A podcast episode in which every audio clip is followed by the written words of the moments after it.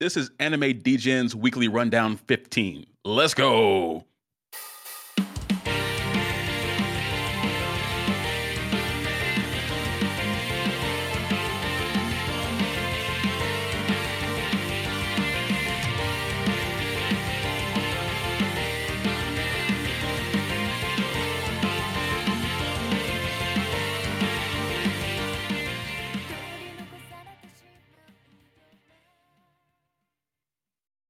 Welcome back, guys. Uh, it's your normal anime Degens here uh, with your weekly rundown.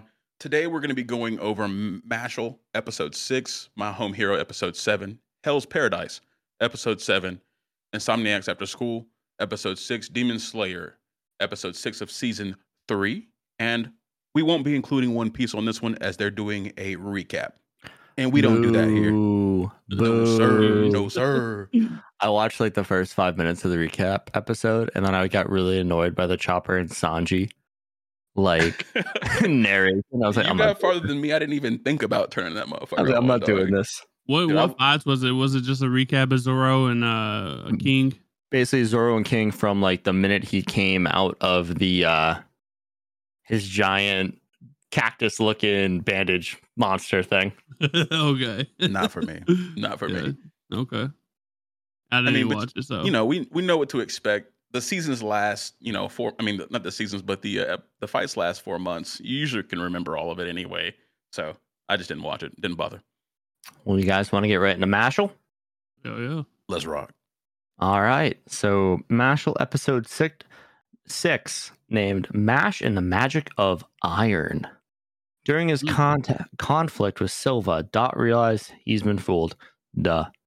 So Mash has to step in and teach the duo from Langdorm a lesson about attacking his friends and ruining cream puffs. Well, guys, it started off right where we picked up with the episode beforehand, and it just shows Mash with cream puff on his face For And- sure. For sure. which is hilarious because you know there's only two things that are going to piss him off in the world cream puffs and they're just being a door that doesn't open Yeah, I thought he was going to turn up off rip for him messing up his cream puff, but we come back to this episode and like it's still Silva making that deal with Dot. I was very very surprised with that. You know. yeah definitely i think seeing dot um, do what he did really makes me like him more as a character um, his main character syndrome can get a little a little annoying it seems like but man's got heart dude like Hey, he was really him this episode for real, man. man had fucking heart, man. And watching him tank those 10 shots was absolutely brutal to see, dude. I didn't really think he was gonna make it through them. You know what I'm saying? Like he was hitting him with, I mean, that iron ore. It looked like, uh, and like the first one even made his like mouth bleed, and he went flying. I was like, "There's no way." I thought Mashle was gonna step in and and save our man's. You know what I'm saying? Oh, yeah. Homie needs recovery girl ASAP because every rib in his body is Recovery girl. broken. His chest cavity is caved in. Like, man is down bad right now. And, um, but oh, it was really awesome to see him stand up to Silva like that to protect at the time what he thought was Lauren. So, Yeah, I mean, and that Lauren chick, she she's uh she got what co- was what was coming to her though. I thought it was I thought it was uh justified. Um, but we did learn something new. There's different kinds of mages and magic, and we learned that Mashle's been mostly fighting white mages who are not combat oriented. Um, so you also have red mages um, who actually excel in combat. And um, Silva was the first one he's fought. I think he had a little bit tougher time. This was his first really like just tough fight. Um, did you enjoy seeing him struggle a little bit more, or really have to like put up some, you know, some grit into it a little bit instead of just super Yeah. easy? I was gonna say, I don't think he really struggled. The man was palming iron and it shattering under the power of his grip. So Yeah, I don't yeah, know yeah, if he necessarily struggled, He but took some um, hits though. he did take some hits, and I think he took the first couple on purpose. You know, just You to prove a point. Oh, okay, okay. Trying to flex on him. But no, this this it was a it was a good fight. Um, like I said at the beginning, I really thought Mashle was just gonna like go off on him. I thought he was just gonna, gonna go, uh, you know, see red and go straight after Silva. Oh yeah, dude. I mean, he had to break out his tricep magic. I'm loving. I'm loving that he's just calling everything by his muscles now to make it sound like he actually has magic. yeah, that was that was fucking hilarious. Um, once he got on top of Silva, it was a wrap. And but we all knew that's that was gonna happen. Um, that's the only way Mash can fight back. And we also saw, um, and I honestly forgot about during the episode that they were actually supposed to be hunting scorpions. You know what I'm saying? And then like an extra rare one uh showed up, and he, and Silva thought that was gonna save him. He's like, oh, he's just gonna go after the scorpion, and then Mash like flicks it and it goes flying like 10 miles and he, Yeah. he, like drops the coin. I thought that shit was hilarious. More Hey, good um, comedy out of this show. Yeah. Hey, I'm busy here. Just bitch slaps it into the freaking moon like Team Rocket, dude. it was fucking great, man. It was fucking great. That's uh that's what I was wondering about uh last episode too. Like, where's the damn uh where's the damn scorpions at? You know? Right. Yeah, I had I forgotten guess- about them, you know? Yeah. That's the whole point of the, the being out there. And, you know, we haven't seen one yet, so it was good seeing one. Of course, It the was. biggest, baddest one had to show up though. When the of when the course. When the thing was flying away, I was really just hoping for that same noise from Pokemon with the star in the sky. I was like, ooh, they, if they do that, I would laugh so hard. Dude, they're already copying Harry Potter. So like why not copy Pokemon? Huge missed opportunity, guys.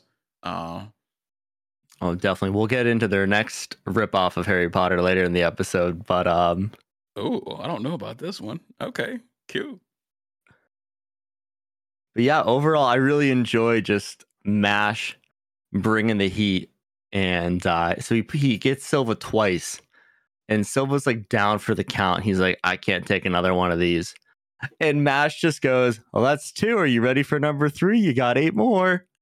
and I was crying. I was like, Holy shit, he's he's doing it right back to him.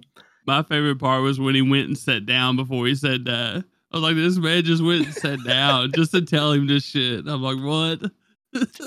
Sat down, hands on the like elbows on the knees, hands like clasped, looking at him like, Do you want to keep going? You ready? Dude, Mash was on demon time. I love when he gets in like this mode of like, okay, like I gotta stop this bullshit that's going on around me. Because like, like, he goes from like bro. being com- oh massively petty, a man after my own heart type petty. Um, like he just goes from being completely oblivious to like, okay, nah, fuck this bullshit. I- I saw what you did, and you gonna I- suffer. I do love how like when Mash goes demon mode, they don't change his facial expression at all. He still just looks so pan faced. And like you think of another show where this happens is One Punch Man. And like Saitama's face goes crazy when he gets pissed off. But Mash just stays the same exact deadpan motherfucker, dude. I love it. It honestly makes it better because like he's not even like coming up out of his skin about it, but you can tell he's like, nah, I'm pressing the stop button. So it makes it even better to me. Um, we also saw uh Mash, you know, give some equal rights and some equal lefts to this girl Lauren here. Were you guys expecting that? She he straight suplexed old girl. Well, I was kind of confused when he went up to her and like uh, grabbed her from behind. I was like, "What's this man doing?" I ain't never seen him like, you know, grab a hold of anybody like this. And then uh, I was like, maybe he's just like trying to hug her and try to Trying- figure out what's going on. Jiggy. Yeah. And yeah, then yeah. I see the fingers, bro. They locked, and I'm like, "Oh shit, man! This is this reminds me back in the WWF days." I, I was gonna say he full on like suplexed her over his back, like straight out of. WWE. beautiful, bro. And like my my favorite part about it all was like she never saw it coming. She thought she had him under his uh she thought she had him under the magic. He's like, "Oh man, he, he's you know, he's trying to get busy with me."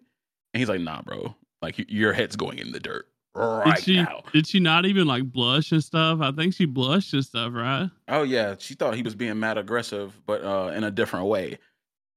But no, that was that was probably my favorite part of the whole episode. Oh, Um, 100% dude. It reminded me of like, did you ever watch the old Batman cartoon? Whenever he'd fight like a female villain, I think there was one line. It was like the hammer of justice is unisex, and he just beats the shit out of some female villain. Damn. So now we're copying Batman too, huh? Yeah, he's got a few lines about it. About these hands are equal rights. he just starts beating up a woman like it's ridiculous. Um. So after shortly after uh Mash gets done, I mean, just straight mollywhopping all all these people from Langdorm. Um, we learn a little bit more about Langdorm. I'm not gonna get into like the whole scene in the room yet, but we did learn that Langdorm is like the most privileged. Uh, they have like the most actual fighters, the red mages, I believe. Um, and they try to keep other people out of the Bureau of Magic. Like, do you guys like that we're getting a little bit more into like the the system, how the world works? Because it's been alluded to a lot, but we haven't really gotten into it too too much. You know what I'm saying?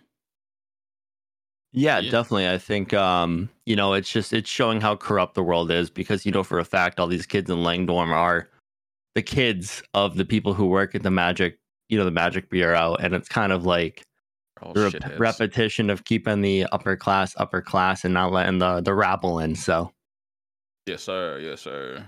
it's kind of like this. This it kind of reminds me of like the uh uh the whole um class section in uh, Black Clover.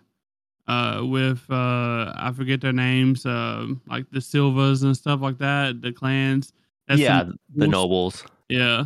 So I think they're trying to do something like that here. I I guess is what I got out of it.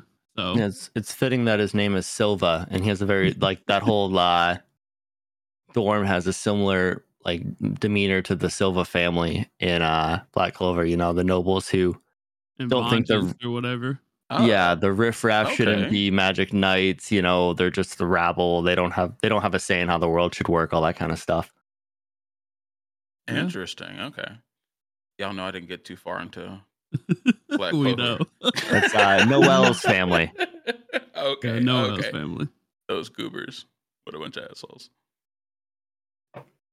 But yeah, at the end of the fight, so with Mash beating up the Scorpion and taking down Silva, he gets his first gold coin, and that's like pretty impressive to do that early. Um, a lot of people don't have any silver coins, and he's already got a gold one. This magicless musclehead, so it's kind of crazy to see how fast the story's progressing on that front.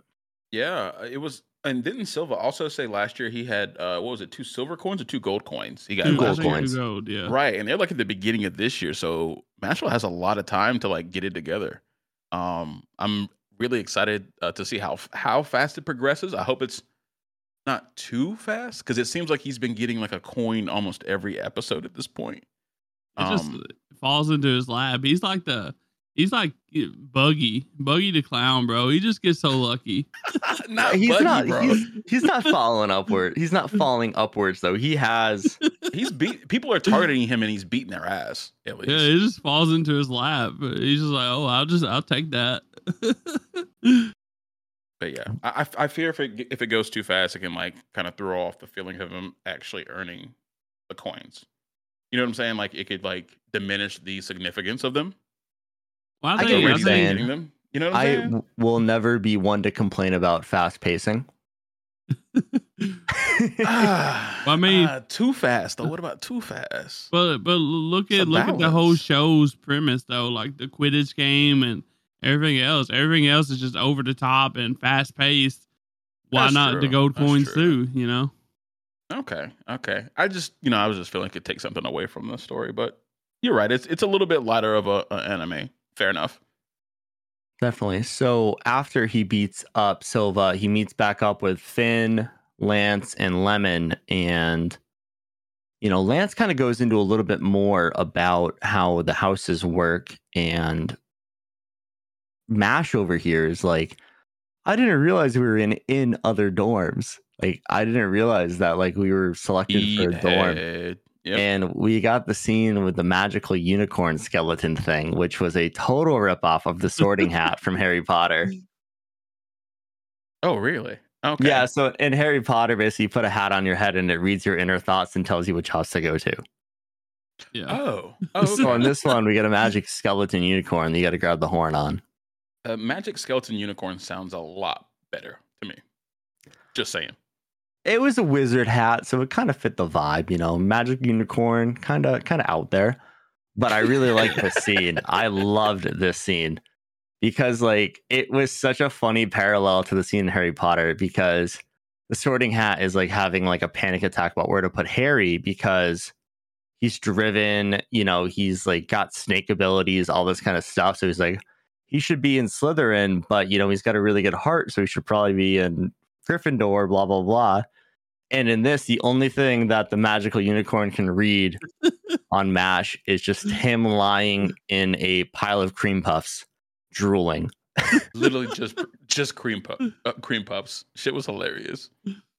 I loved it. I loved I loved the whole episode. Yeah, the unicorn had no idea what to do, and I don't blame it. I don't blame it at all. Um, I think I thought even, he was gonna break it, bro. He I did. too. He basically did. I mean, he had to like go back and recompose himself. He's like, all right, I gotta start over again. And then he goes on like this two minute rant about cream puffs and just ends with lovers of cream puffs go to Adler House. And it was so was fucking such a funny. bullshit excuse. And all the students were like, what the fuck? what is he What's- talking about? What the fuck? it was so good, dude. They saw right through that bullshit, which was honestly great. But yeah, going back to the conversation with Lance, Lance starts getting into Langdorm a little more, which are going to be the big baddies for at least this season. Um, basically, they are, as Bass mentioned, like the elite, the sons of the elite class of mages, and they have a group within them called the Ma- Magia Lupus, which is like the top tier, the top seven witches and wizards in this house the tip top. And we kind of get a scene at the end where Silva is talking to the leader of Langhouse, whose name is I'm spacing out. Uh, Abel, Lord Abel, right? yeah, yeah, I think so. Is Lord Abel the okay? Was he the? I don't think they technically announced it, but I, I'm pretty Ah, sure it- that yeah, that's that's who who it is. is. Yeah. Homie's got three lines on his face, dude. He is a prodigy among prodigies. Yeah, Oh, thi- yeah, yeah, This that- is the first him. time we saw a three line uh, user. I didn't even think those existed, uh, For but sure. apparently they do. Yeah, I heard them. I heard somebody mention uh Lord Abel, but I didn't. I wasn't sure if that was him or it could have been his father. I don't fucking know. It has to be. That dude was a menace. Dude, old Geppetto ass weirdo, dude. Like, why is he making everybody into Pinocchios? like, I was like, this guy's a fucking creep. Yeah. Speaking of which, uh I guess he sent Silva after old Mash, uh, because Silva got turned into a little puppet too, and he had like a whole like small squadron of them motherfuckers up on the altar or whatever there was. I just didn't. We had seen them before. I think in a couple of flashes throughout the um throughout this uh, anime so far, but I had no idea those were real fucking people. Yeah, I didn't realize they were students. That shit was creepy. Oh yeah, I just thought they were dressed up as students. I would never assume puppets are people. People aren't So- puppets. So they want to be a real boy, usually, not the other way around, you know? So I'm kind of wondering, you know, he was uh, you know, he's he's holding that uh smaller doll in his hand while talking about his mom. Do we think that's actually his his mom? he called that thing mom, bro. Do we think that's actually well, we didn't really understand it until Dude. after we seen the magic happen. Do we think he done that to his mom? Bro, he might have. That dude is a sicko. Power goes to people's head, bro. I think He's a that's his weirdo. mama. He's a I weirdo, man. I think it is Yeah. too, man. Before That's we get to before we get to the last scene, did you guys notice that all of the other six mages in the Magia Lupus or Magia Lupus, whatever they're calling them, had two lines? This house is I stacked. didn't know. yeah, they're fucking OP, bro. I mean, Okay. Mash's work is cut out for him. Like he's gonna have to get through all of these people, and we know uh old Lord Abel or whatever his name is is gonna send each one of them after him, one by one. I think. Yeah, I think he's Silva, but uh, I wonder if they could possibly even try to turn against him. Um, I know three line he's a, he's he's he's goaded and shit, but after maybe the second or third guy uh, gets killed in the lineup, and I got two stripes and I'm next, maybe I say, hey guys, this guy's being kind of an asshole.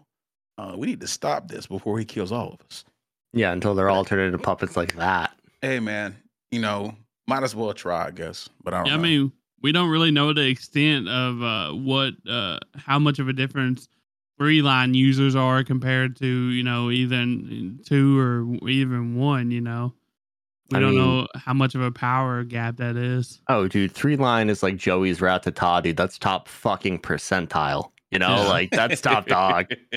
I, that's probably gonna be the only three line wizard we see. I feel like, at least in season one. You know. Yeah, I think in season one, uh, I'm gonna I'm gonna try to put some numbers to it about what I think it is. Uh, You know, two lines is every one in ten thousand. I think like three lines is maybe one in a million or one in ten million. yeah, I can That's see that. That makes yeah. sense. I feel like they're gonna use a rounded number, so I'm gonna go with that. Write that down, boys. Do you even Want think? Do you even think that they they're gonna pull up the stats on it later, next episode or something? Oh yeah, they got to scale it somehow. I think there's a reason that they told us about the two liners. You know, just so we could perceive the power instead of just showing us. I think they're going to do the same thing because it is a little more lighthearted. Um, so I think that's what they're going to do. But guys, I'm very, very fucking excited. So Mash crashes the fucking party, right? And the door joke is back. Rips the bitch straight off the hinges. I was so happy. You know, it wasn't quite enough for me, but I'm just glad it's back, boys. I just what I'm saying? love. I just loved it. He had like a five minute crisis standing outside the door, just trying to figure out if it was push, push or pull. It took him five minutes to just figure it out. I And he just, still got it wrong. I just love the fact that he looks at like the most menacing looking door in the entire freaking campus. He's like, yeah, this is where my class is. The doors are closed. Nobody's around it. Like, you figure like a door for a school before class starts will be open. You know, like that's how you start the class. You shut the door. Yeah. And you yell, "Sit he thought down, motherfucker." she was hilarious though. Uh, I need to teach my man how to look at door frames and hinges, but uh, you know what? I'm not gonna do that because I just love the jokes. Or maybe you know, just you know, softly try try one way. If it don't, you know, work, you know, do the other way, bro. Bro, this is MASH. There's no such thing as softly in this man's life. right. It's push or pull on it. The only thing soft in this man's world is the delicious pastry that his cream puffs are made out of. Fair True. enough. Fair enough. But guys, I think that was it, right? Yeah. I think so. Yeah. All right. You guys ready to get Uh, into my home hero? Let's do it. yeah. So this is episode seven.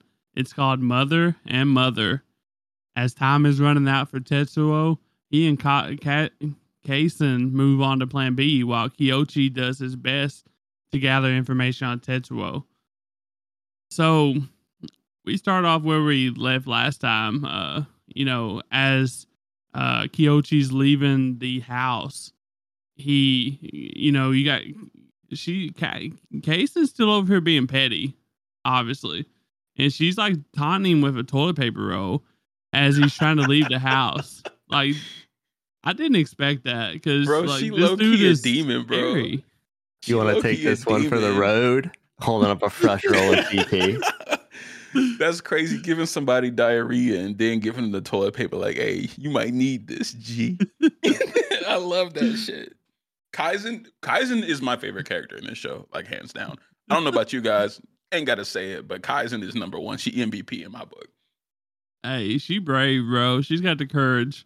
Yeah, I mean, I wouldn't be talking to this dude like that because he don't give a shit. He, he he'll he'll pop you right there, and he don't care. And she's over here doing this shit to him. So Yeah, It's I. I, I literally like that had like my that dropped my jaw when she did that. Uh, jaw when she did that. Not my draws, my my jaw, my jaw. Damn. Excuse I me. know, I know it's Look, man, it Mother's was a Day, slip of the but tongue. shit, boy. I know it was Mother's Day. Yo, good good. one. Yeah, good That's one. fucking good. That's Now a you keep zinger. that one. Yeah, yeah, yeah, yeah. Gold star for or uh, silver coin for you, my guy. Oh yeah, I'm gonna be a divine visionary before the time this is over. Divine jokester, dude. big facts. Big facts. But yeah, uh, before before oh boy Kyoichi leaves the house, we we notice you know he, well we don't actually notice. We find out a little bit later. He actually slipped a little something into uh, Rika's shoe. Uh, A what love did it note? say? Yeah, a little love note. Trying to get that From the- up. Womanizer, you know. Uh, I loved it that that was their explanation. It was a good like- one. Don't we? We brought him in here. We needed to get in the mind of a horn dog, dude. And I think I think that was also like supposed to like make Rika like afraid of him or like want to not talk to him, which was very smart. Um Kyson, I'm just gonna say, also thought of this. She's on a hot streak, has been since episode like two or three. Um, but yeah, I thought that was a, a really good choice into the explanation. Um, but they maybe should have gotten her a little bit more involved in this from the get go. What do you guys think? I don't it- know, man. It seems like it's gonna come around and really bite them in the ass, you know? She, she seems to like to talk a lot, and you know, when you have somebody that likes to talk a lot, like she does, um, uh, you definitely don't want them to know a whole lot. So True. that's I my thoughts on it. I might have would have would have sent her to um little vacation. yeah, a little vacation in uh, North America somewhere, maybe Canada. Good luck finding anybody in Canada. Yeah, good luck finding anybody in Saskatchewan, dude. There's nothing but trees and moose. See, that's what I'm saying though, dog. Mises. Yeah, hell Mises. yeah. But one yeah, one scene I really enjoyed from the that whole area of the episode was when uh, they walked out the door and Kyoichi was like, Man, your wife is fucking annoying. And Tetsuo doesn't clap back. And Kaisen's listening and like, did he really not fucking vouch for me there? he, he's scared, bro. He's scared. Kaizen the, the bold one. Hey, Tetsuo, he's just he's just trying to get by. He's just trying not to die. I mean, one they- way or I- the other. this is also the man that hung him upside down from 30 feet up and cut his forehead. I might not be clapping back either. But Kaizen's just extraordinarily bold. And I did like that she she uh she uh, pointed that out. He just got that nervous laugh, like, yeah, yeah. Is she a little annoying? but yeah, something important though. They um they installed that uh key tracker, key uh key tracker into Keylogger, yeah. key logger words things um into uh, Kyoichi's device, his phone, I believe, and Kaizen immediately goes to finding out what's on his uh email, trying to figure out his address. I thought that was really, really smart of her. She uh ends up finding his mom's address. Did they actually go about when that came up in his email? Um, so it was because sh- there had been a lot of packages sent to that address off like Oh. Amazon or something like that. And that's why when she goes there and realizes this, it's his family address, and we get to the scene when she actually does travel to the address, and his mom is like, Can I help you? And like just taps her on the shoulder basically. And. Kaisen's having like a panic attack about this. He's like, "Oh, how do I get myself out of this?" And she plays it off super smart. She basically pretends to be somebody from Amazon and's like, "Oh, you won the chance to win a gift card or something like that. Like, we're going to give you a survey." So they talk over food and basically Kyoichi's mom goes into how Oh, before we get all the way into that, I w- do want to bring up something else that Kaisen found. Kaisen found. Um, she found out about Tetsuo's scheduled murder on Friday at 7 p.m. So Is now she knows everything Tetsuo knows. Uh, he was trying to keep her in the dark to keep her quote unquote protected, even though she's doing the protecting. Um, but yeah, that, that added some gravity. I think she, um, I thought that would motivate her a little bit more when she was talking to uh, Kyoichi's mother, you know? And the thing, the thing that kind of bothers me is that uh, they kept, uh, which it might be lost in translation or something, but a keylogger shouldn't give you access to all the information that they got access to. well, no, know? they used the keylogger to figure out his password to get into his oh, computer and so that makes more sense. I was thinking Like- they was using a keylogger to figure this shit out. I'm like, this, To look at the keyloggers email. don't give you this kind of access. Nah, No, yeah, they, they- they figured out like all his sites and stuff like that. Yeah, Keylogger gave him the email and the password, so that's how they were able to get into his email. Oh, I missed that, and I was like, I'm just thinking this whole time. I'm like, damn, this is a big plot hole. What are they doing? This is a really good keylogger right here. Holy! They paid Oh. for Keylogger Plus. But yeah, Well, they actually they only need the week free trial, so it's not that big of a deal, you know. That's true. Hey, Yo, well, and I, did- I like kind of forgot that this whole show has happened in less than like a uh, like almost exactly a week. It's been a long week. It- it- According has, to bro. Tetsuo, yes, it has been a long fucking week, and to us. But yeah, going back to uh Kyoichi's mom and the free I mean the gift card raffle or whatever the hell they're doing over there. But uh she she just basically made her convinced she basically made her uh convinced that she was signing up for this uh free this card giveaway or whatever.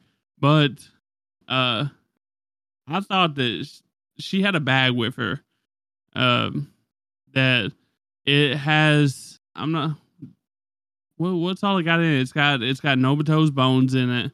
It's got a tablet in it with like video editing software installed on it and what else does it have in it? Am I missing something? Um, the actual uh edited video of um Nobuto, fake Nobuto, um, it had his his uh emails like the socials too. I think that was it, right? Oh, okay. Yeah, did it have, I mean- did it have Nobuto's bones in there too?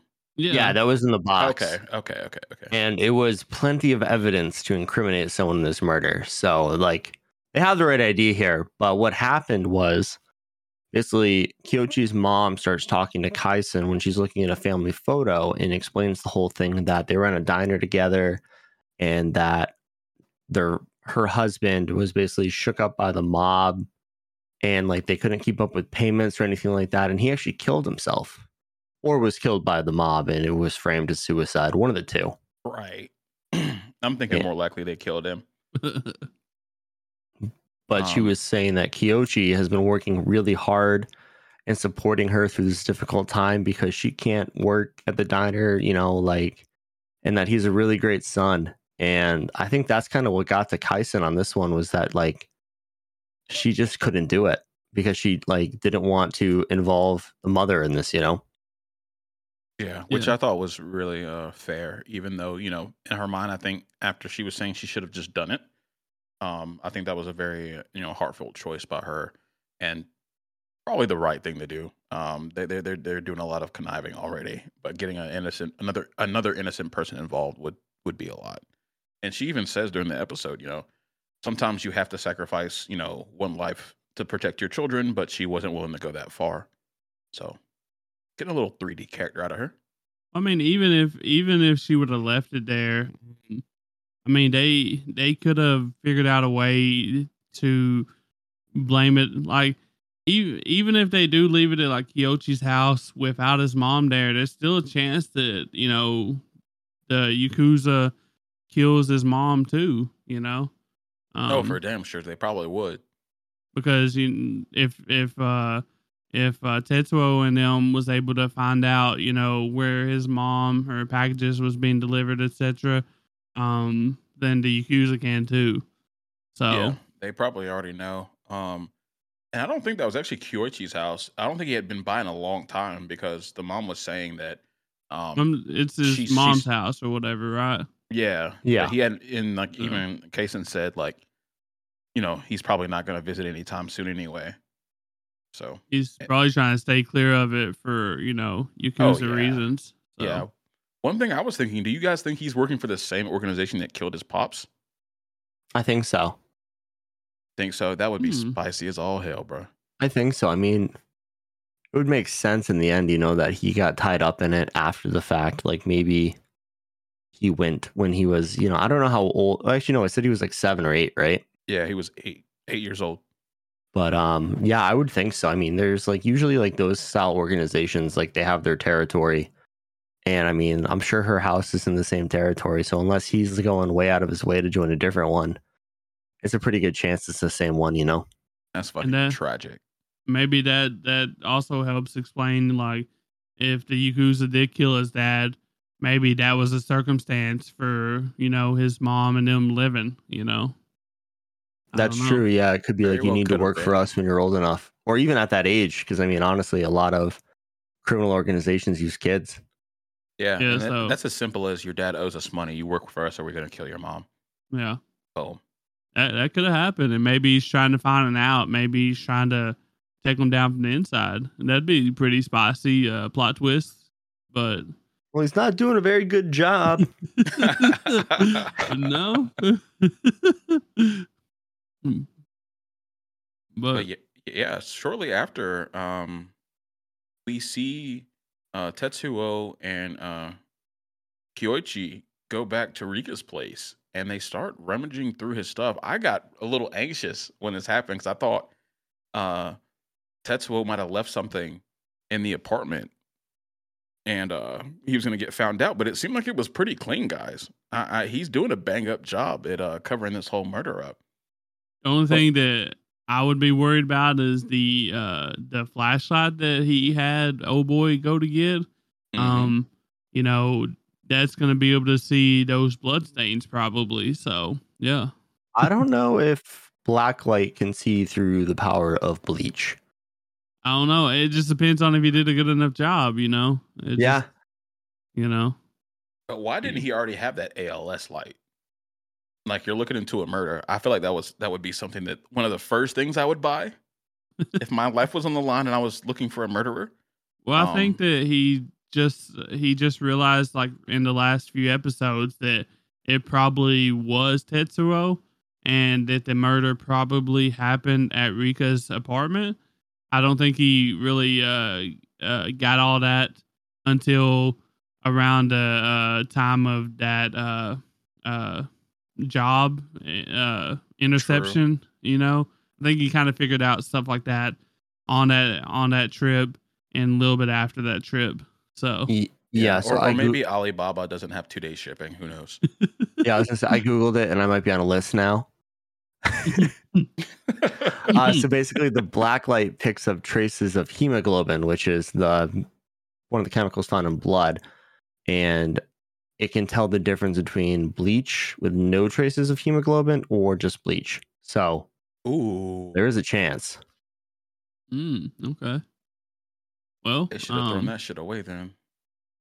Did 'cause did we see a if fucking The problem? full floorboards are just out in the dumpster when he shows up. oh, I was talking about the flashlight. You know, he only has to make it till like Friday. He has and he has to order another one. So Well, I think they went to a store and picked it up. I think he had his Yeah. go to a store and pick it up. That wasn't Oh, ordered.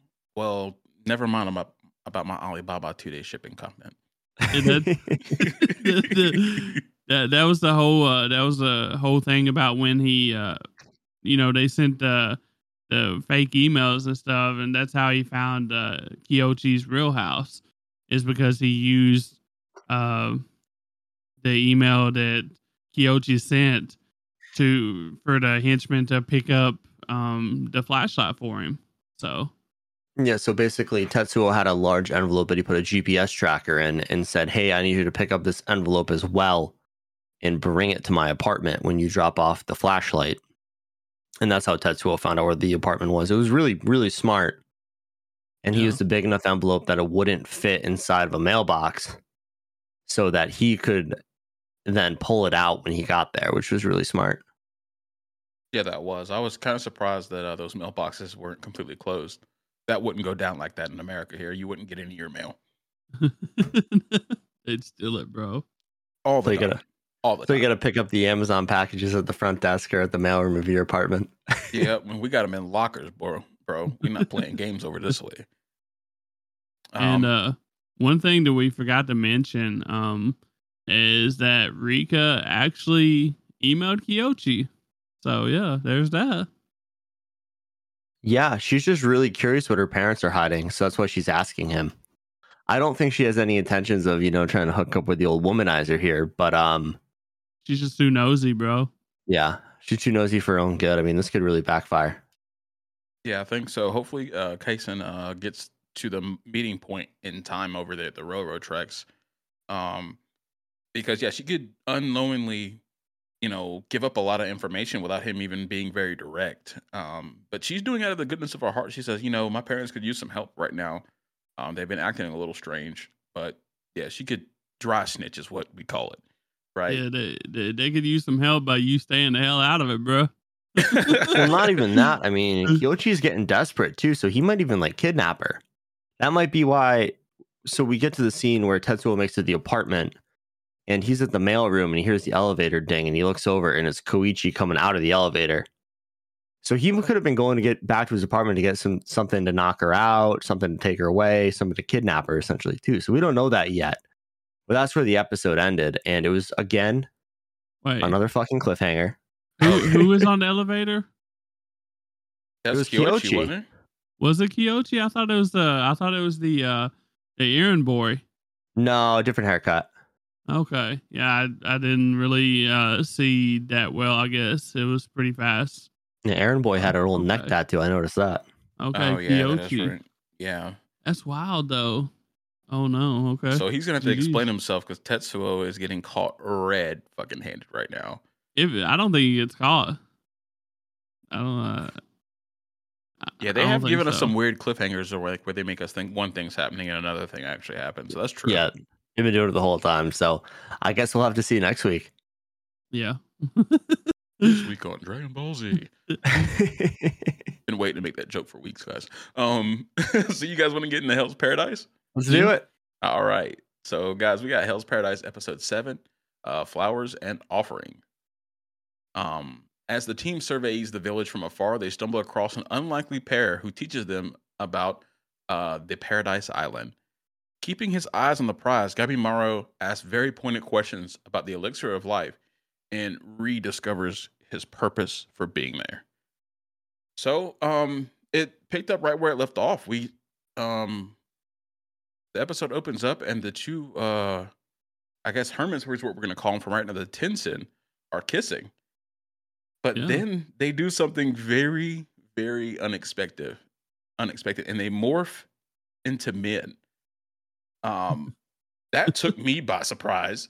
Um made everything a little less sexy to me. Um, but Well, Before that, the pink haired uh Tensen was like, Hey, you guys want to join? And I was like, Yo. oh yeah, that is right. Yo. And the blonde wasn't having it. She was like, "You ruined the, uh, you ruined the mood. How could you? You're gonna die now." So, yeah and and we kind of learn um that they're kind of like the big bosses on the island um so what happens while we're going back to Gabimaru and, and gang um there's a what do they call him a bonsai monster rolls up on them Groot, dude. groot big groot as they're trying to chase the uh, little uh, child in the forest there down. And uh, Gabimaru leaves the rest of the group behind. I guess really just Yuzu, uh, Ria, and uh, Senta, and they go chase after the girl. Um, Yuzuriha uses her magic, and we got a lot of uh, screenshots and videos of this on uh, on Twitter. Yeah. It, uh, you know, Dan was saying it was sweat pre-show.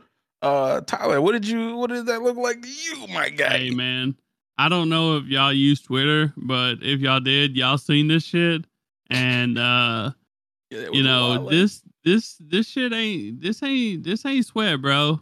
Uh, I don't know. some kind of I- goop. I really That's don't know how the hell I don't know how Mappa animated this and then then watched it and was like, oh bet this looks like a good idea. This this is a very good scene. Let's let's push this out. Dude, 'Cause- they're, they're they're trying to kill it with the fan service. They've been stepping it up, especially in this episode. They were doing a whole lot.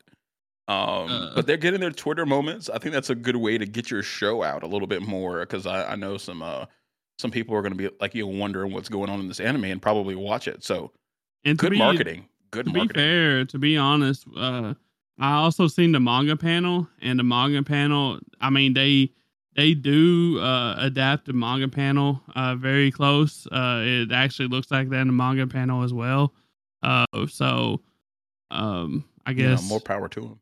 Props to M- Mappa for not steering away and making it actually look like sweat.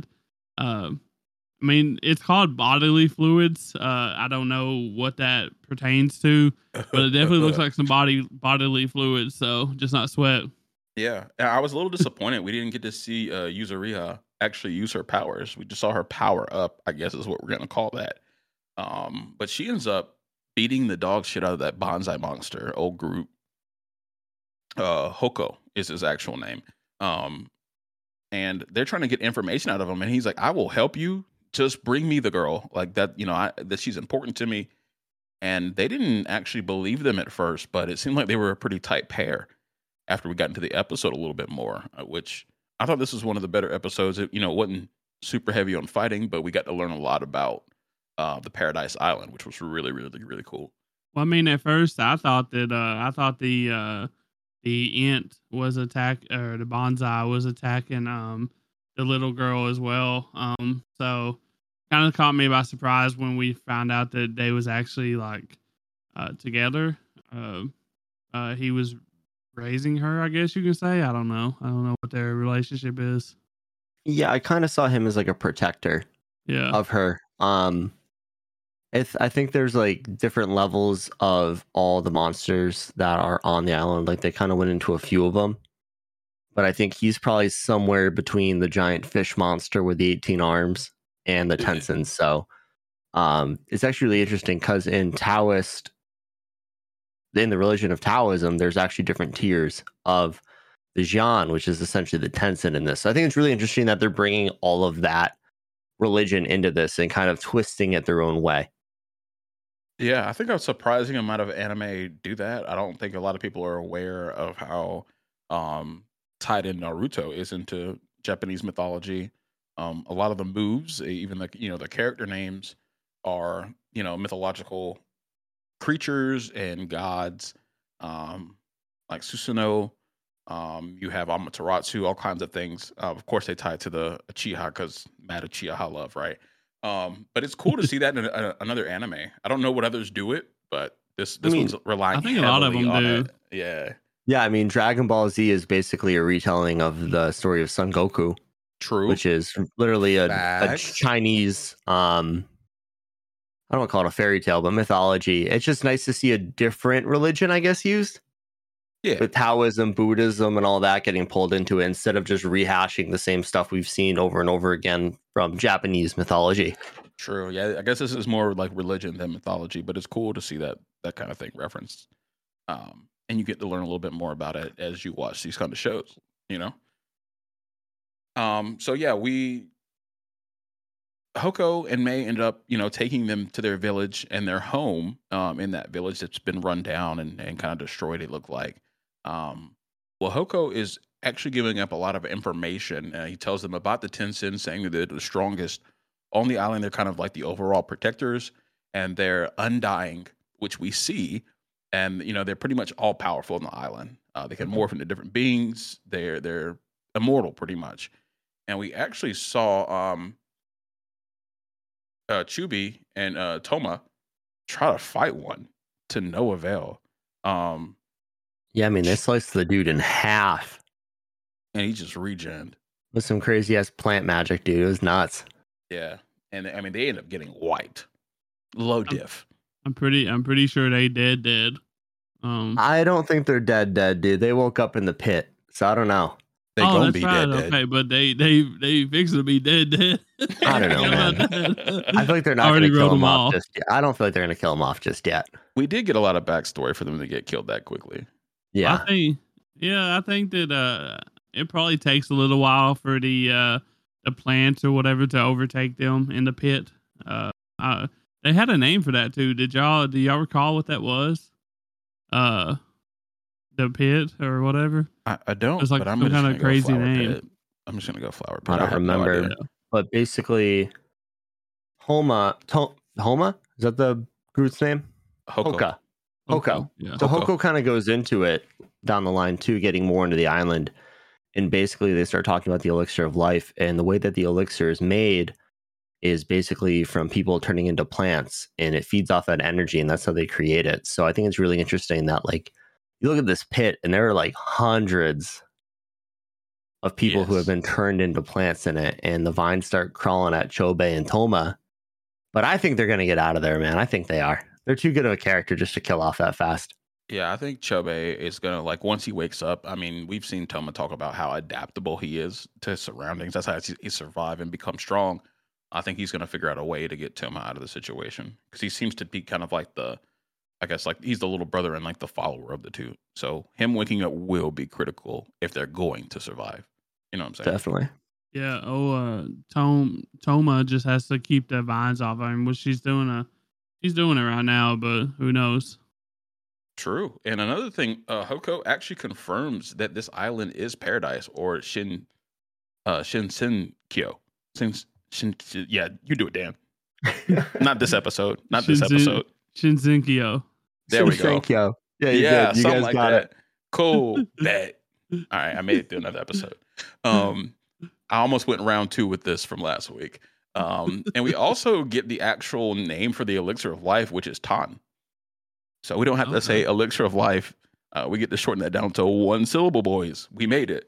I did Um, Google it because I was curious to see if Tan was what they called it in uh, Taoism because the elixir of life, the hermits. This is all straight from the religion, and I couldn't find anything saying that they did that. So I thought it was interesting that they gave it its, uh, give it a new name. Okay. Very interesting.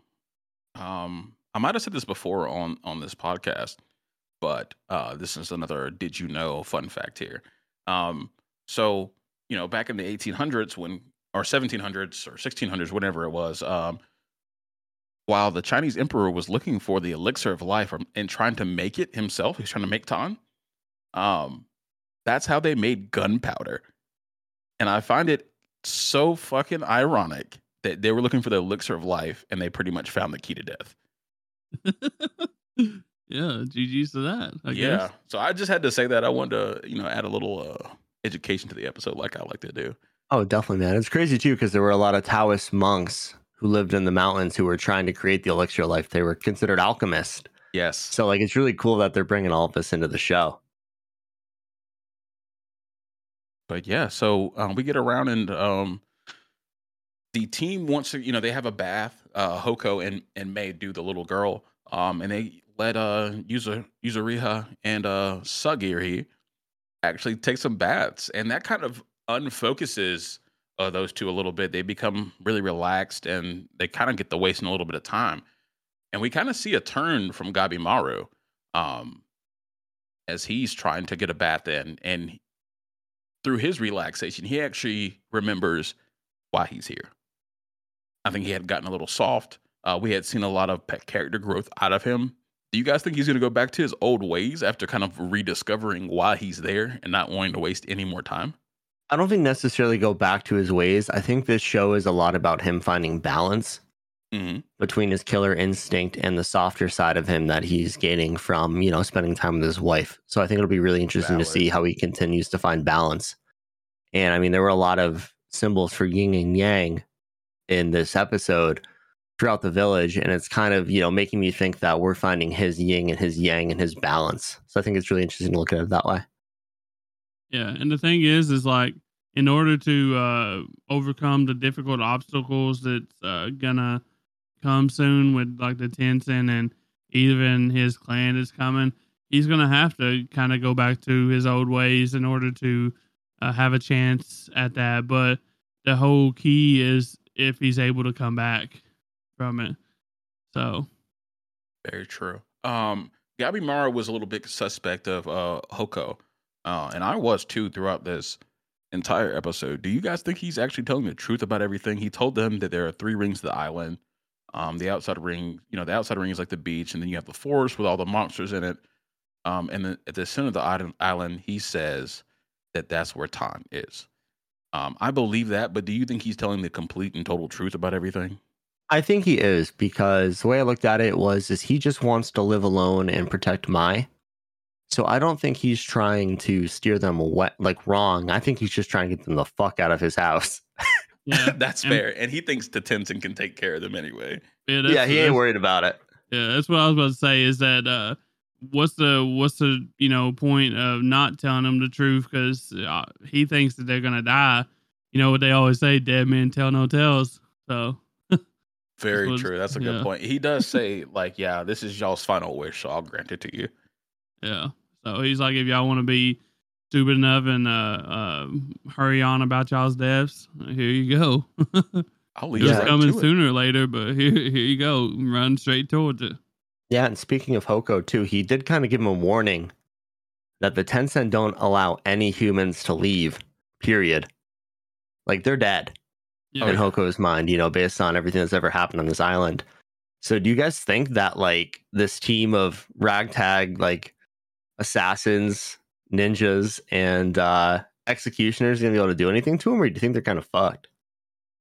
Um, I, I think we have like a Naruto fourth Great Shinobi War uh situation on our hands where you can't really kill the people that you're fighting, but maybe uh, Gabimaru knows some kind of sealing techniques um that he can take care of them with because I think they made it very, very evident by letting one of them get chopped in half, one of the Tensen get chopped in half, that they cannot kill them.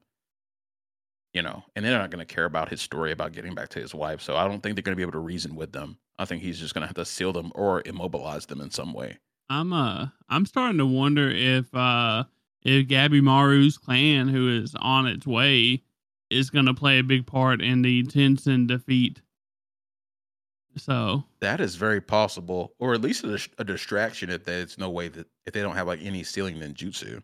because if these are even like a fraction of what Gabby Gabimaru is, and you know, obviously they're going to be a threat to the Tensen as well, and maybe uh Gabimaru kind of reroutes their aggression towards the Tensen instead somehow, and uses them to help, and they got to have a weakness. We just don't know it yet.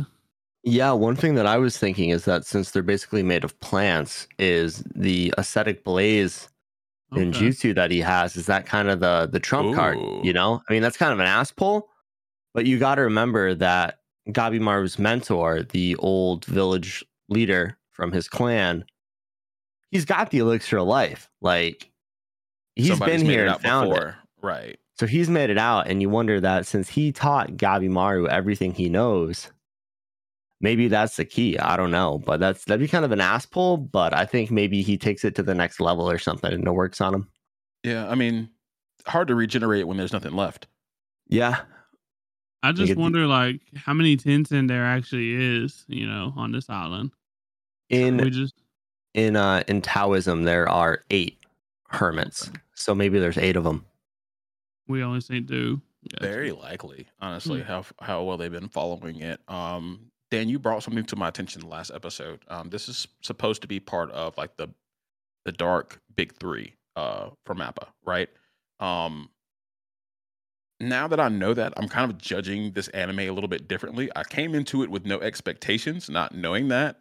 Um, does that make you think differently about this? That it has to stand up to JJK and Chainsaw Man?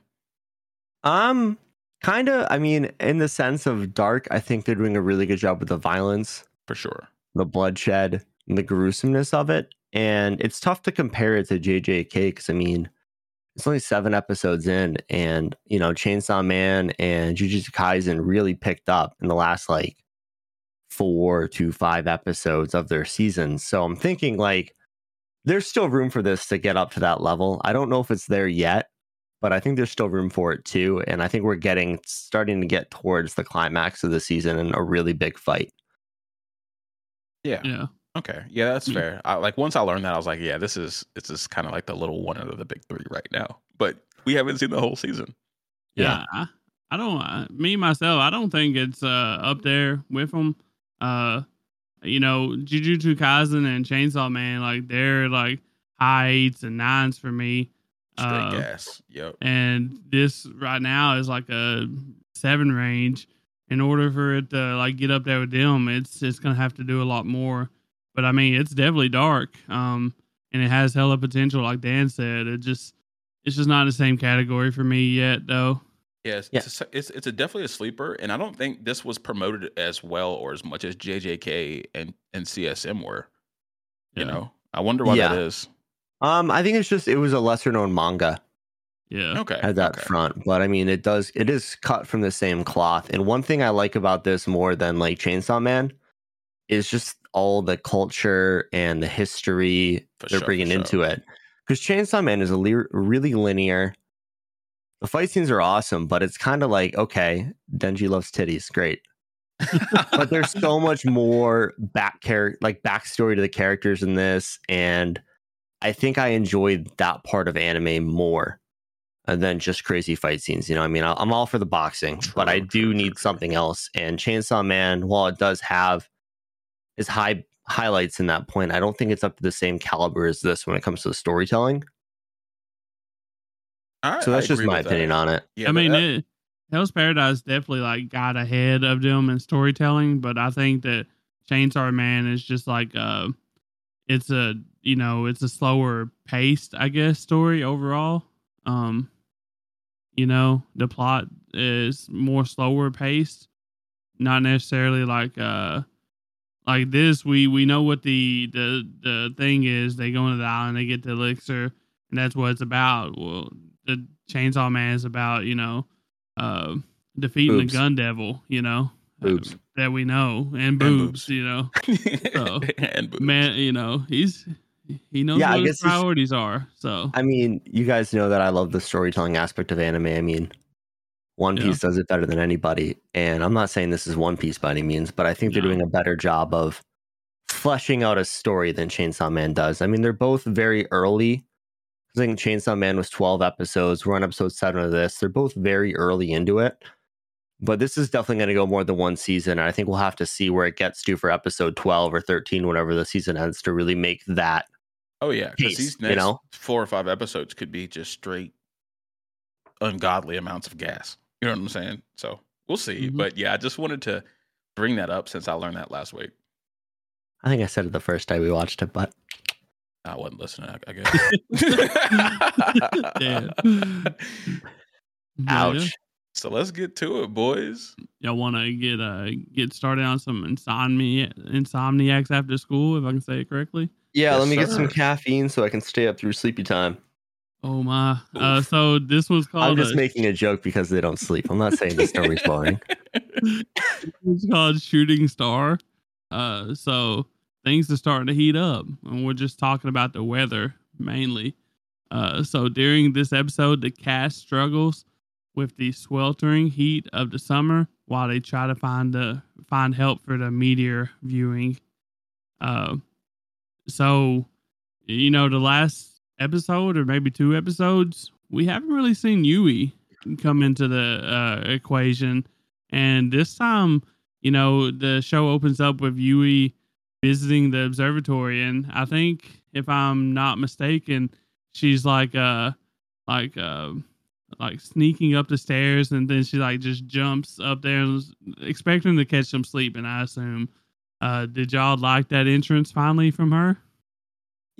Yeah, I thought it was really funny. Um, one thing I will say uh, before we get started in this episode, because I don't know if you guys know it, uh, Japanese schools do not have air conditioning. Oh, damn! Yeah, that's uh, So when it's hot, it's fucking just- just brutal. hot and muggy. It's No just fucking me, brutal. Yeah, so there's no air conditioning in must smell Japanese schools. Well, one thing you got to think though is Japan has a very similar climate to like the Northeast. Yeah, yeah. And I mean, my school growing up didn't have air conditioning, so like it was But they go to brutal for like. through, they go two to, weeks. to school through the through the summer though. No, they have a summer break in this. Yeah, but it's not like our summer break. Like Oh, that's they get- true. it's like our winter break for Christmas. It's like two weeks. Yeah, that's right. They do semester two weeks, semester two weeks, semester two or two or three weeks, whatever it is, Yeah. and they bang it out. That's why they graduate from high school by the time they're like fifteen. What? fifteen or sixteen, right? No, I don't no, know. know. it's fucking younger. It's younger. It's they like they 16. crank through it. I don't know. I don't know. Got to get him in the workforce. Yeah, dude. That's why all these young salary men are barely twenty. but I did think it was uh, funny how Yui thought that they were going to be sleeping on the job, um, which is fair because they're insomniacs. I don't know why you would go wake them up in the middle of the day, but they were hard at work. But you does know- does she know about that though? Does Yui know about them being insomniacs? I, think don't think they- so, right? I think they think alluded to does. it. I don't think they said it flat out, but I think they alluded to it. And I think she kind of found out when they were both wide awake at 3 a.m. texting her when she was taking photos. They're giving away clues for show for show. Gotcha. That's usually not the first thing uh, on my mind. You know, when somebody texts me back at two or three o'clock in the morning, I'm just like, oh, they're degenerates. You Oh, know, if, just- if, it, if it's a if it's a weekday, I'm like, why the fuck are you up, bro? Oh yeah. Well, when it, when everybody's in our Discord at like you know two a.m., I'm long sleep. Like I'm out. Bro. I'm I'm usually lying there, pissed off that I'm not asleep, listening to my phone go. Bzz, bzz, bzz, bzz. I'm like, bro, get out of here. I mute Yo, those notifications yo, ASAP. Dan's Dan's kidding. He loves that we're in there talking at 2 a.m. Yeah, I know. I'm trying to sleep. Yeah, put your shit We'll on just- silent. We're just I, degenerate, mu- I bro. mute it pretty quick. Oh, okay, okay, okay. I got my I got my sleep playlist going, trying to cure my insomnia, dude. hey, yo, I feel you. I feel you. But yeah, uh, But Yeah, next- so she comes up the stairs and Nakami's hard at work looking at photos, trying to see what he can do better. And they start talking. All of a sudden, Magari runs up the stairs with a fan. And she's like, Yeah, I borrowed this from the nurse's office. And Yui's Borrow. like, I don't know if you borrowed it. And then all of a sudden, the. Uh, what do you want Kur- to. Kurashiki. Yeah, she's but the what's her teacher role? in charge. She's the nurse. Club advisor? yeah, she's the, club advisor. Yeah. So she comes up with this freaking bug net. it starts chasing Magari around the observatory trying to catch her with it. I was like, what the fuck is going on here? That dude? was funny. That was some good comedy. Uh, What don't kind normally of get a shit be ton of happening it. in Japanese schools, bro? they got I've a lot of never seen power. Like, I mean, they, they they're punishing punishing them for being out late and stuff like that. Teachers at my school didn't give a shit. Once you were off the premises, they were like, "Get on, get on." Once you're across the street, you're not their problem anymore. But that's good to see that they're active in children's lives. No joke. But yeah, um, so Nakami kind of shows Yui the picture from uh Chirihama Beach. Um, and they discovered something a little bit unfortunate. Uh, there was a slight wind when they were taking the pictures, and the stars are not reflecting off the water like they thought. And they're trying to win that competition to get some funding for their club. Um, I that thought it picture was would have that picture would have been a banger too. It oh yeah, nice. the animation was going crazy Yeah. uh, last episode when they were doing that. Uh, so I was also disappointed. I was hoping they were going to be able to submit that. Um, but there was also something else uh, leaked. Um, when um, Ukigawa comes into the picture, that might be a little bit later in the episode, but I do want to talk about it right quick. Yeah, go for Um, it. Yeah, so Nakami apparently was looking at the picture of uh Magari on his on his uh camera, and he told her. Yeah, well, they was at the they would he went to uh uh Yu Yukagawa Yukagawa's work and uh to ask him to help or whatever, and he's just got his tablet there going through the pictures. Then he comes across you know uh um uh shit Magari's uh picture and just stops on it and just starts staring at it. And unfortunately, you know, obviously his boy has to walk up b- behind him at that exact time while he's been staring at it. And he kind of just watches him for a minute. And then he's like, I forget what he said. He's like, nice, bro, or something like that. I don't know. Hey man, Yukagawa has one purpose and one purpose only in the show, and it's to get these two hooked up. And he's doing a great job of it. He's planting the seed left and right. oh, he's he's really doing his job. Uh, great, low key, a great wingman. Uh, because he says this and then leaves to go to work. Yeah. Um, Well- leaving them by themselves. It was fucking hilarious. Yeah, Magari, what he's not saying is Magari actually walks in and sits down at the table. And then he's like, oh, by the way, he was just staring at a picture of yours that he took. And then he just leaves. I was just like, oh, bro. Well, I gotta get back to work. Okay. I'm gonna leave y'all to sort this out yourselves. And she kind of pouts. Uh, that's the first time I've seen her. Like, I thought she knew that he took the picture. I'm pretty sure he knew that she oh, knew that he took she the knew. picture. She knew. I think it's more just embarrassment of somebody catching Him and staring. looking at, at her. her Yeah, Oh, and I don't think she minds it. I think she likes it, but she's just she was like dead faced and like she looked so embarrassed. Yeah, she just Yeah. turned around and hunched over. Um, if you were Nakami, like, how would like 15 year old you would have like responded to this? I would have just ran out. He just ran away. yeah, I'm 15. I got no risk, bro. I'm, I'm gone. I would have been like, uh, "Oh, I was trying to figure out why the reflection of the star showed up in this picture, but not the rest of them." You know, like got my way out of it somehow. I was quick on my feet like that. Atta boy, atta boy. I don't I know, just man. would've I been probably would just died right Yeah. there. I'm the same way. Dan Dan's trying to be smooth with it. He's but- like, "Oh, sorry, I got a text and I looked down at my phone and your picture was just right there. I wasn't looking at you. I swear, you ugly." Oh, man. Ah. Well, But, uh, yeah. uh Nakami also tells Magari, "Hey, the the, the photo's not going to work, and they know it." And he's he's just telling her that uh they ha- he has to go take some more pictures now. They need a submission for the photo contest uh, between the different uh, clubs and schools. And Magari says something that was a little eerie. She's like, "Yes, take plenty of pictures, but take some of me too. Leave a trace of me behind." Yeah. Guys, like that was a little dark. Um, and I don't really know what she meant by that. Um, you boys got Well- any ideas, man? Well, Well, I'll go for Oh. it, Tyler. Well, I was going to say, uh, this this gives me flashback uh flashbacks of other shows. Uh, I'm just hoping we don't have like a "You're lying" April moment or you know something like that because we know that she used to be sick. So what if Yep. she's still sick and it's not turning out so well? And and that's what she's trying to say is that uh in a backhanded way uh and I I don't want to cry, y'all. Yeah, that's kind of where I was going with it. Like, I think she had childhood cancer or something along those lines, and she might be it, it might have came back or something like that. So we're we're worried for our girl Magari here. You know, that's that's tough, and Oh. um, it would be a really unsatisfying end of the show if it just ends That with would like be so sad. him Oh at my a God. gravestone taking photos of a night sky, and it just says like Magari on it.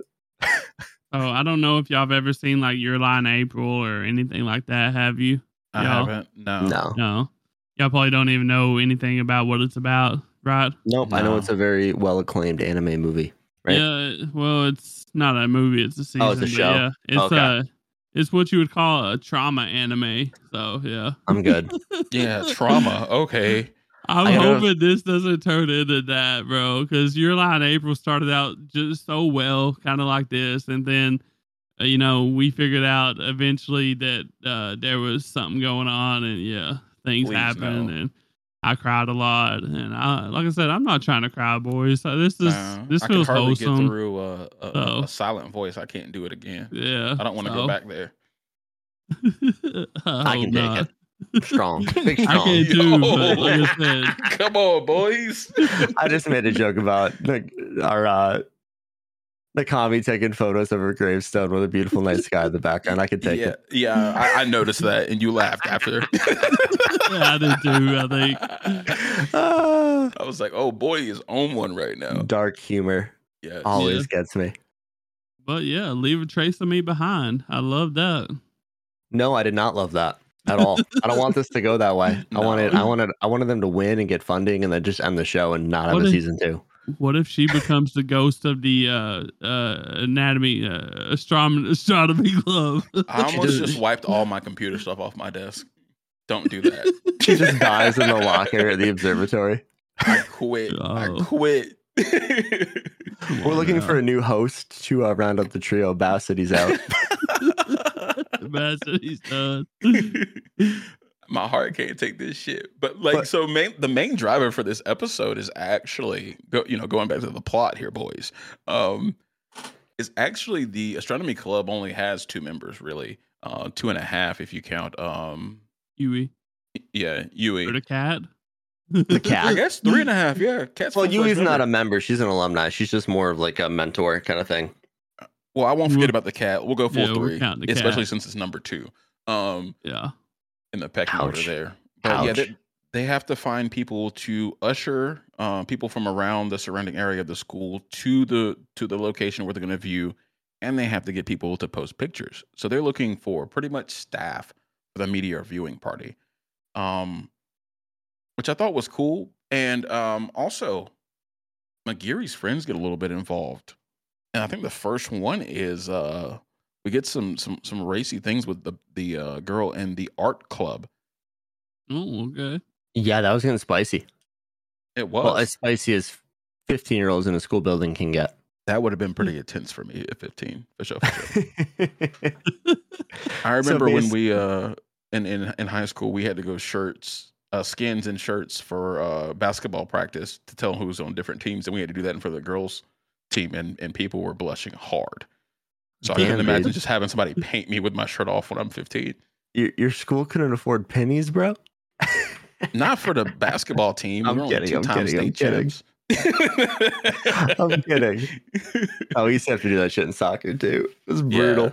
Shirts, skins, and shirts. Yep. Um, but yeah, so she ends up making their poster for them, and uh, Nakami first has to pose shirtless in front of uh, Nono as she draws him, but she gets a little too embarrassed to do it, which is believable. Um, but then there's a cool pose that they get into, uh, like they're dancing and about to kiss. They actually end up using that for their poster. Did you guys like the poster in the end?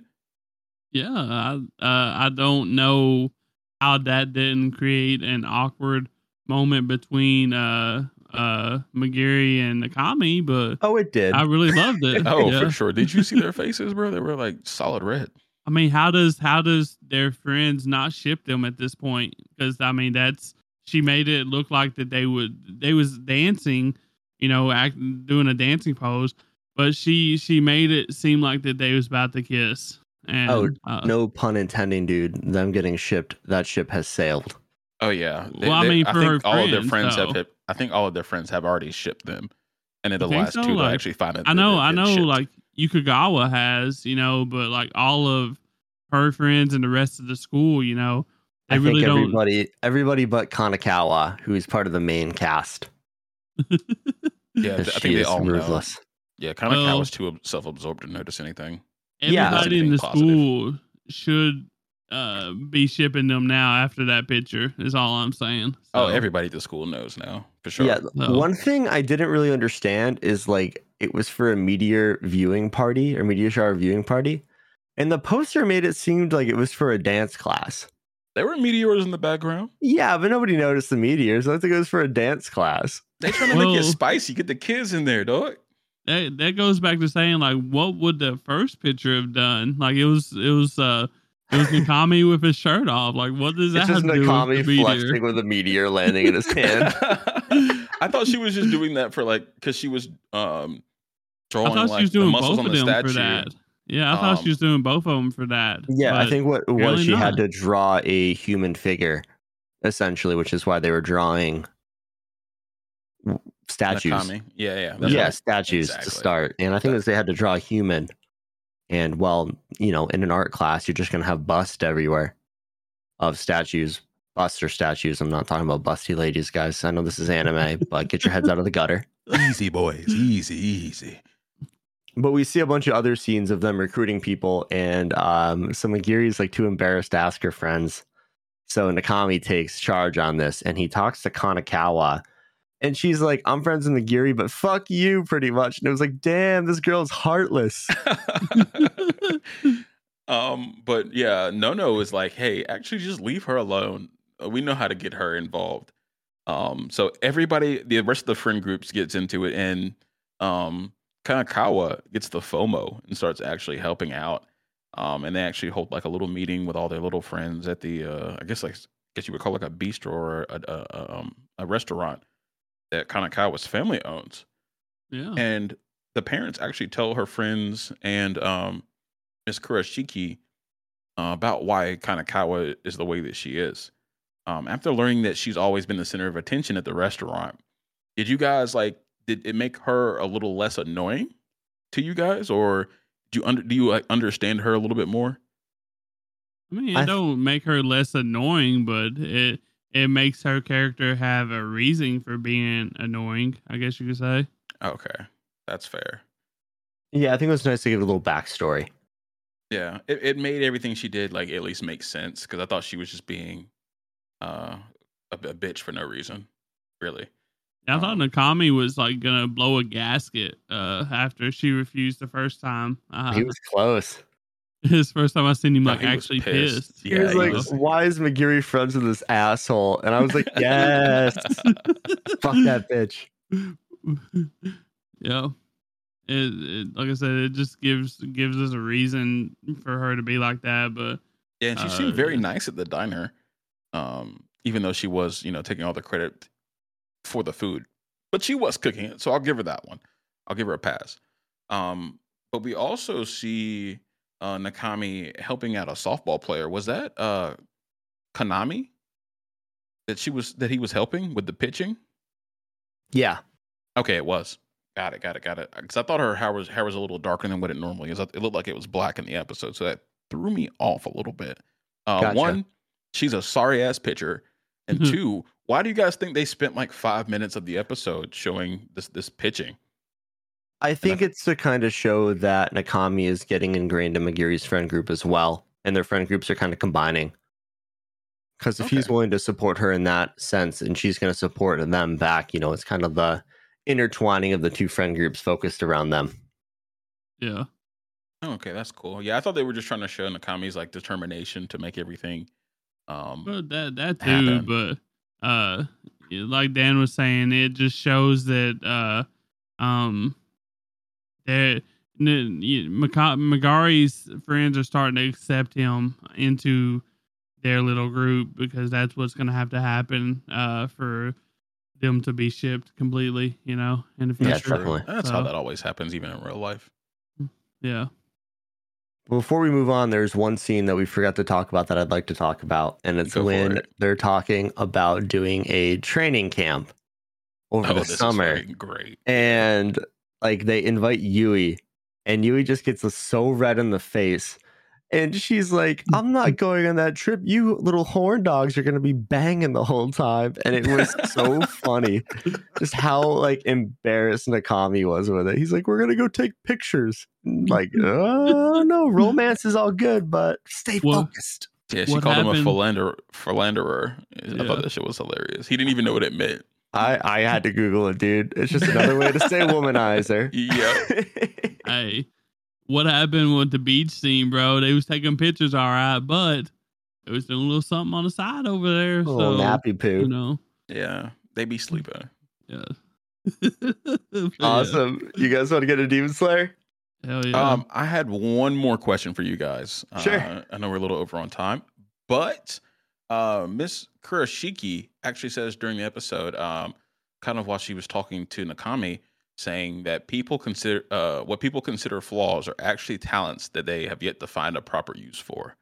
Have you guys used that uh, kind of mentality in your own life? Because I really did love that quote, and I think it's very true and has been at least in my life. yeah. Uh, my talent is being lazy, and you know, here I am on God a podcast for anime. That's, that's, that's all it's good for is watching anime. Bro. You got a job, dude. You're not full of otaku.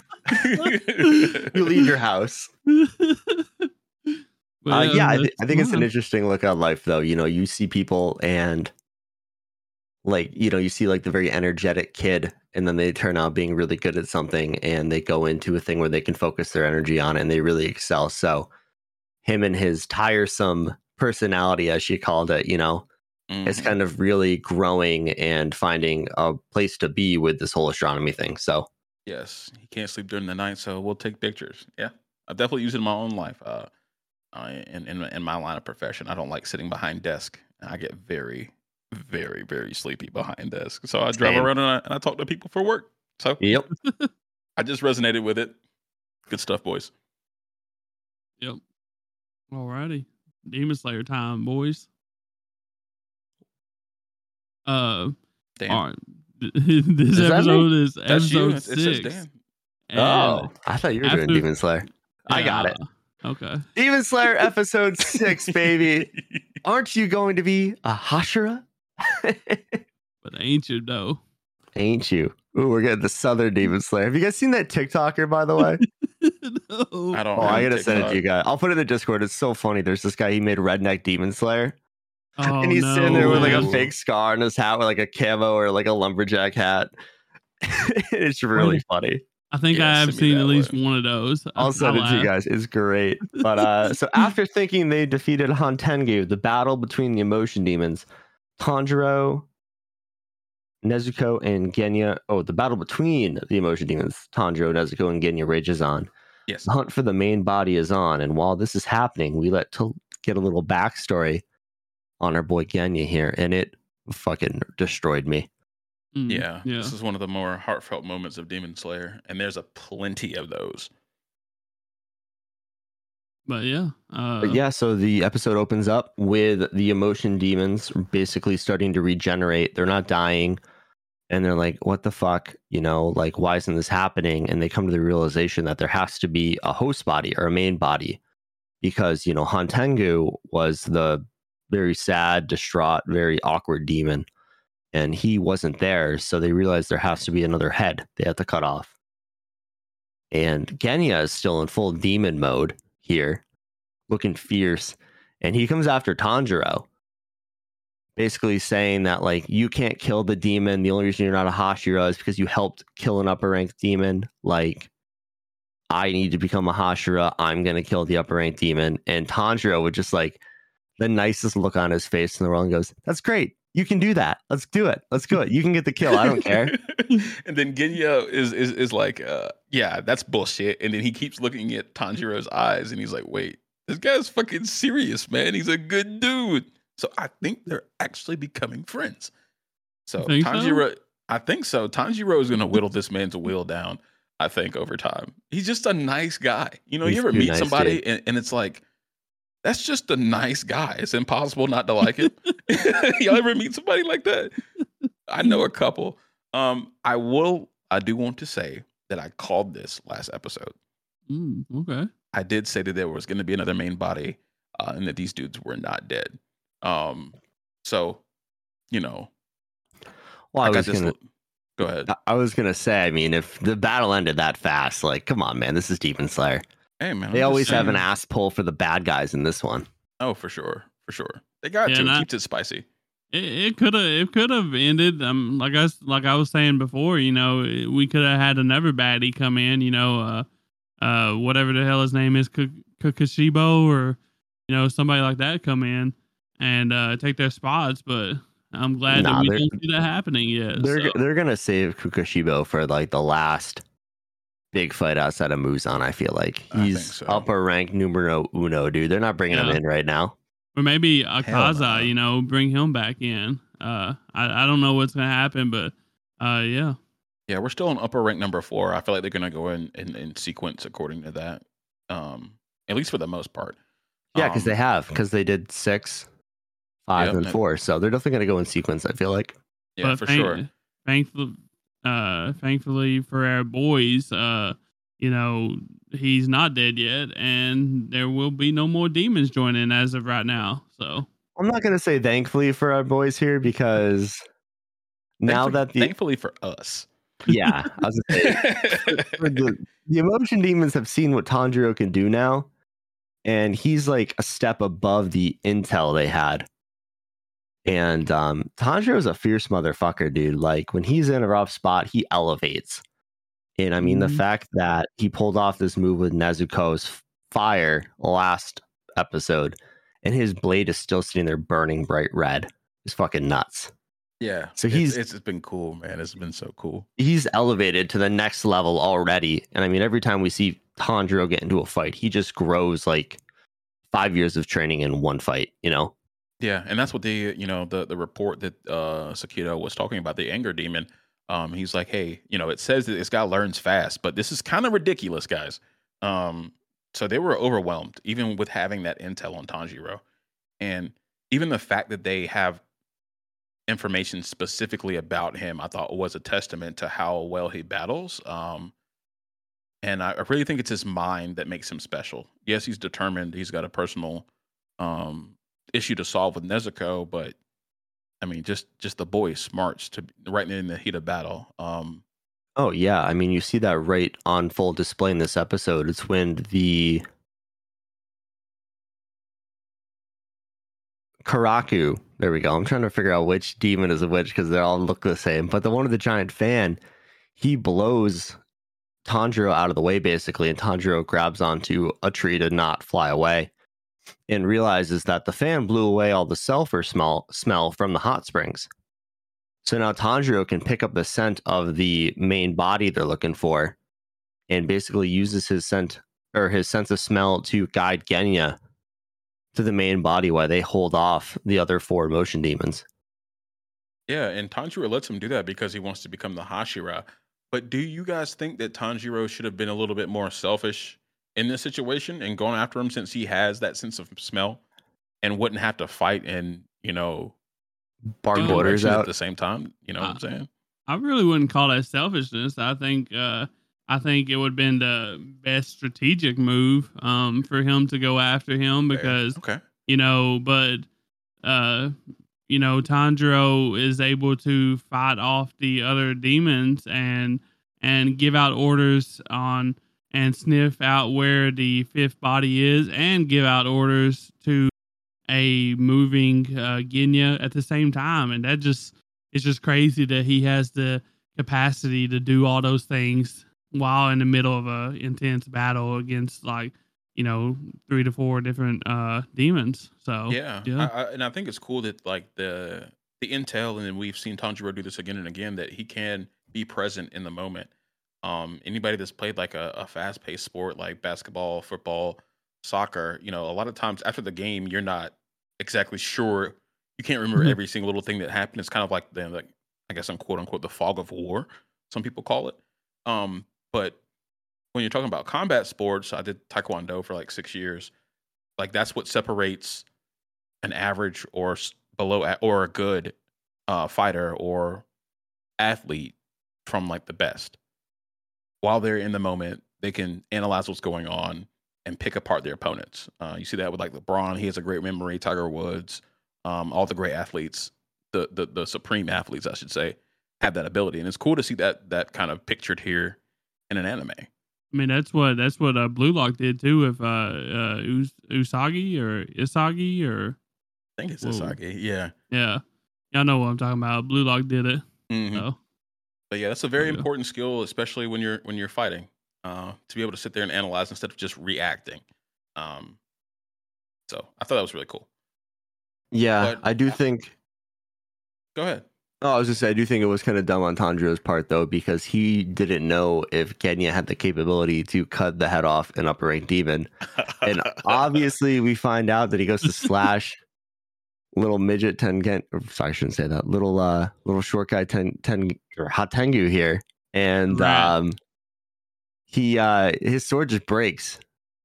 Like you need to have insane constant levels of concentration breathing to do this. And from what we're seeing, Genya can't use total concentration breathing because he never has in this fight. yeah, So like, he, he actually said that during the episode um, when he was about to get killed by um, uh, Sekido.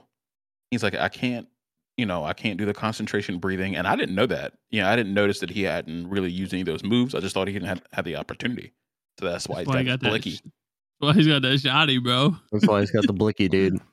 Yes, and sir. um so like without the ability to do that you can't cut off an upper rank demon head so it was kind of a blunder on their part to send him to do it you know Yeah, I, I think Tanjiro didn't know he couldn't do it either, though.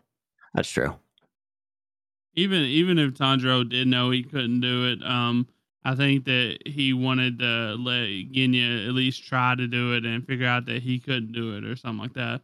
That way he could maybe- guy, Yeah. just a great guy. But was it the best strategic move?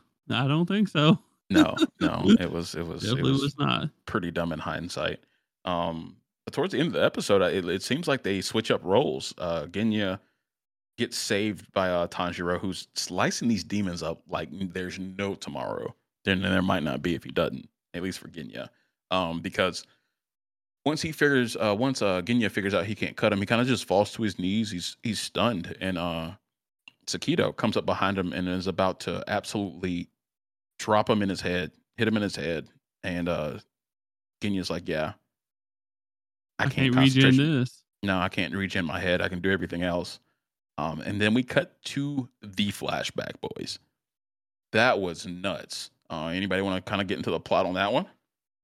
yeah i can so basically we get a flashback to genya in his childhood with his brother who is one of the hashira and it's him and his family i think he had a total of six siblings and he starts talking about his father and his father was abusive and his mother who was a very very small in stature woman was a guy like a saint and was so protected nice. them from her father worked from sun up to sundown like Genya makes sure remark that he never saw his mother sleep because she was working so hard to give them a good life and um there's a scene late at night where they're lying there and his mother hadn't come home yet their mother hadn't come home yet and basically what's his brother's name again? Sanemi. Yeah, Sanemi. Saname. Saname. Thank you. So Saname, who is one of the Hashira, is like, I'm gonna go look for mother, and all of a sudden, this beast, like you can tell it's a human, but they think it's a wolf, starts just killing his entire family. And that's where Genya gets that big scar on his face, is because it turns out his mother was turned into a demon and just slaughters his entire family. Right in front of him too. He was holding his brother while, um, while he was killed. Um, and they don't. They didn't have a dad, so mom was, you know, one one parent household, keeping the whole boat of, uh, afloat with seven kids. Um, so and they showed her in such a way that, like, like you said, Dan, like she was like a saint. You know, she was everybody loved her. She, little tiny lady. They even say, um, Genya says, "I'm not even a big person, and I had outgrown her pretty early in my childhood." So that was tough to see somebody go from that to you know coming back and pretty much destroying their whole family. And Sanemi, um, kind of takes on the role of kind of protecting what's left because him and his brother Genya um, made a made a pact, I guess earlier that day or the day before, to protect you know the family at all cost. Um, so they they chase her out into the street, and and Genya sees that Sanemi had to kill kill mom, and he feels really bad that he called his brother a murderer. Um, when in reality he was doing the right thing, and he knew that at the time, I believe, but he just couldn't accept what he had just saw. So that was that was tough to watch. You know, I mean, we've seen families get killed. Tanjiro's family get killed, but we didn't actually get to see what happened. I don't remember seeing what happened uh, to his family live. You know what I'm saying? So it was it was tough to actually watch something like this, and I didn't expect to get that after these really intense, you know, fight scenes that were heavy in a different way. Um, how did that make y'all feel, man? Got me in my feelings, bro. Single man tear dropped down my cheek. Oh, it was it was absolutely tragic, man. I just felt for him so much at that point, and um, it really helped flesh out his character because he's a very aggressive, crass person, and you know it's because it goes into it a little further that basically his brother doesn't accept him as a demon slayer, and to get his brother's respect again, that's why he wants to become a Hashira, and that just shows why he's so driven and aggressive as a person. Yeah, Yeah. he, he's trying to get his, his brother back, and he I kind of think- go ahead. I was going to say, I think that uh, his brother don't want him to be a Hashira level uh, or a Demon Slayer in the Demon Slayer Corps either, because I don't think that he wants to lose him either. You know, I think he's just trying to protect, uh, you know, Genya a little bit more. Uh, but obviously, Genya doesn't see it like that. He just thinks that he doesn't. He thinks he doesn't have what it takes and all that good stuff. Yeah, and I mean, based on Saname's character too, it doesn't come off that way at all. Because the dude is a no. the dude's an asshole. I mean, if you guys go back to season two or season one, where they have the Hashira summit to discuss what to do in Nezuko, and it is he is like the one stabbing Nezuko's box and everything else, trying to kill her, and see what Tanjiro will do when he attacks his sister and uh, provoke him. So he's definitely a really twisted guy, but I think deep down he has good intentions. You know. Yeah, I think uh, having uh, to kill your own mom to protect your family would make you a crazy person. You know? Yeah, That then would- have your beat that shit. brother say he hates you and blah blah blah. You know, right after having to do something like that Yeah, that probably make you a Definitely could change your, uh, mentality. So, but I I liked it. Uh, I liked it in some ways that uh Tanjiro and Genya they they kind of can relate to each other if they wanted to. Uh, both their families, you know, they had like a lot of siblings and they both got killed by demons. You know, it was a little bit different, but still, um, that's uh, that's pretty similar backstories, kinda, and they could actually relate and become uh, help each other with it. I think, um, if they wanted to. So Yeah, after seeing this, I really hope Genya is involved in the takedown of Muzan. This is some old bullshit. Yeah. Oh, he. I think he definitely will be. Um, but after the flashback, we get back to the main story, and so Tanjiro protected Genya by slicing off Sekido's arm when he was about to stab him with his spear or his lightning staff, and the other motion demon Aizetsu, who is Sorrow and has the extendo spear, comes in and he's about to put the hammer down on Tanjiro with this crazy spear move that's going to put 10 holes in him. And Tanjiro can't react fast enough, and Genya jumps in front of him and takes the blow. And um, it, it was an incredible act on Genya's part. I mean, homie looked like literal Swiss cheese Oh yeah. when it was done. I mean, he had like 15 holes in him. Like you could see straight through his stomach, straight through his chest, straight through his arm. Like he was a mess. Yeah, I've seen Swiss cheese with less holes than what he had in him for sure. That, that Um, grocery store brand. Fair enough. That government Swiss. Um, but yeah, like I thought that was a big moment for him. Um, he's he's obviously kind of worried about the rest of his team. I think he knows he can't survive without them at this point. Um, it's part of the reason he did it, but I think it's also him being a little altruistic in a in a sense. Um, but thank God, homeboy can regenerate because I don't think he's gonna die from that. It might take him a while to get back in the fight, but I think he's gonna survive. Do you guys? Oh, the only reason why he would die now is if for some reason Tanjiro doesn't um kill the fifth uh the little rat fast enough. Because if he don't kill him fast enough, obviously, you know, uh our boys uh you know, the demons is probably gonna be able to chop old Genya's head off if it they if they wanted to. So yeah. Yeah, definitely. I mean, the episode ends basically with a massive cliffhanger of Tanjiro about to cut off Hantengu's head. And it just flashes to the credits. And I was so annoyed. I was like, God damn it. yeah, like it, the, the episode was so good that like I didn't think it had been 20 minutes. I Oh, yeah, was about to- exactly. I, I thought it was about to go down, and then it was like credits. I was like, "Come on!" But they're doing a good job with this season. It's been gas from the from the onset this season. I've really been enjoying it. And we forgot to mention that we actually seen um uh Tokito uh I think for like two minutes in this episode and he's still over there just like um swimming around in this uh water vase and he still can't figure out how to get out by the way y'all.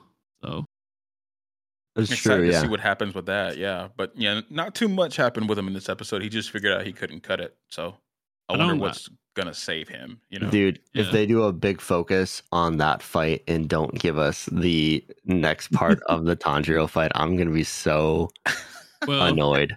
that that was my next uh that was my next uh thing I was fixing to say was that um the next episode we're definitely not seeing uh Tanjiro cut a head off. We're seeing uh we're seeing Mitsuri and Tokito. That's that's what we're seeing. So Probably. yeah.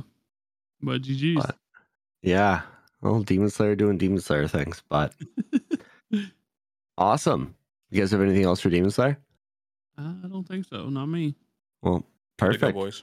like we said uh, earlier, no One Piece recap this week because we're getting a recap episode. I'm sure it's really great. I'm probably going to watch it uh, before next week's episode. Um, but yeah, appreciate we hanging out. Uh, we are the Anime Degens, as you've hopefully figured out at this point.